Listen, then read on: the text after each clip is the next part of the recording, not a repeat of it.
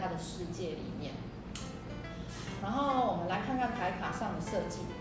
你看很多个齿轮这样一个接着一个很紧密的接在一起表示说这个巨大齿轮就是说它代表了舞曲坚强的意志力跟它的坚毅。然后而且每一个齿轮都是刚刚好必须每一个接缝都是要刚刚好接在一起它才能完美运作而且里面还可以卡到东西。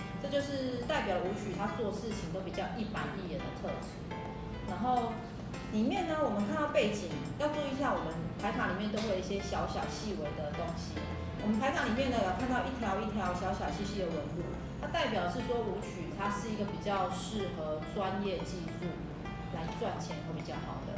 然后看到还有看到它有很多金币，它努力转动之后有很多金币掉下来。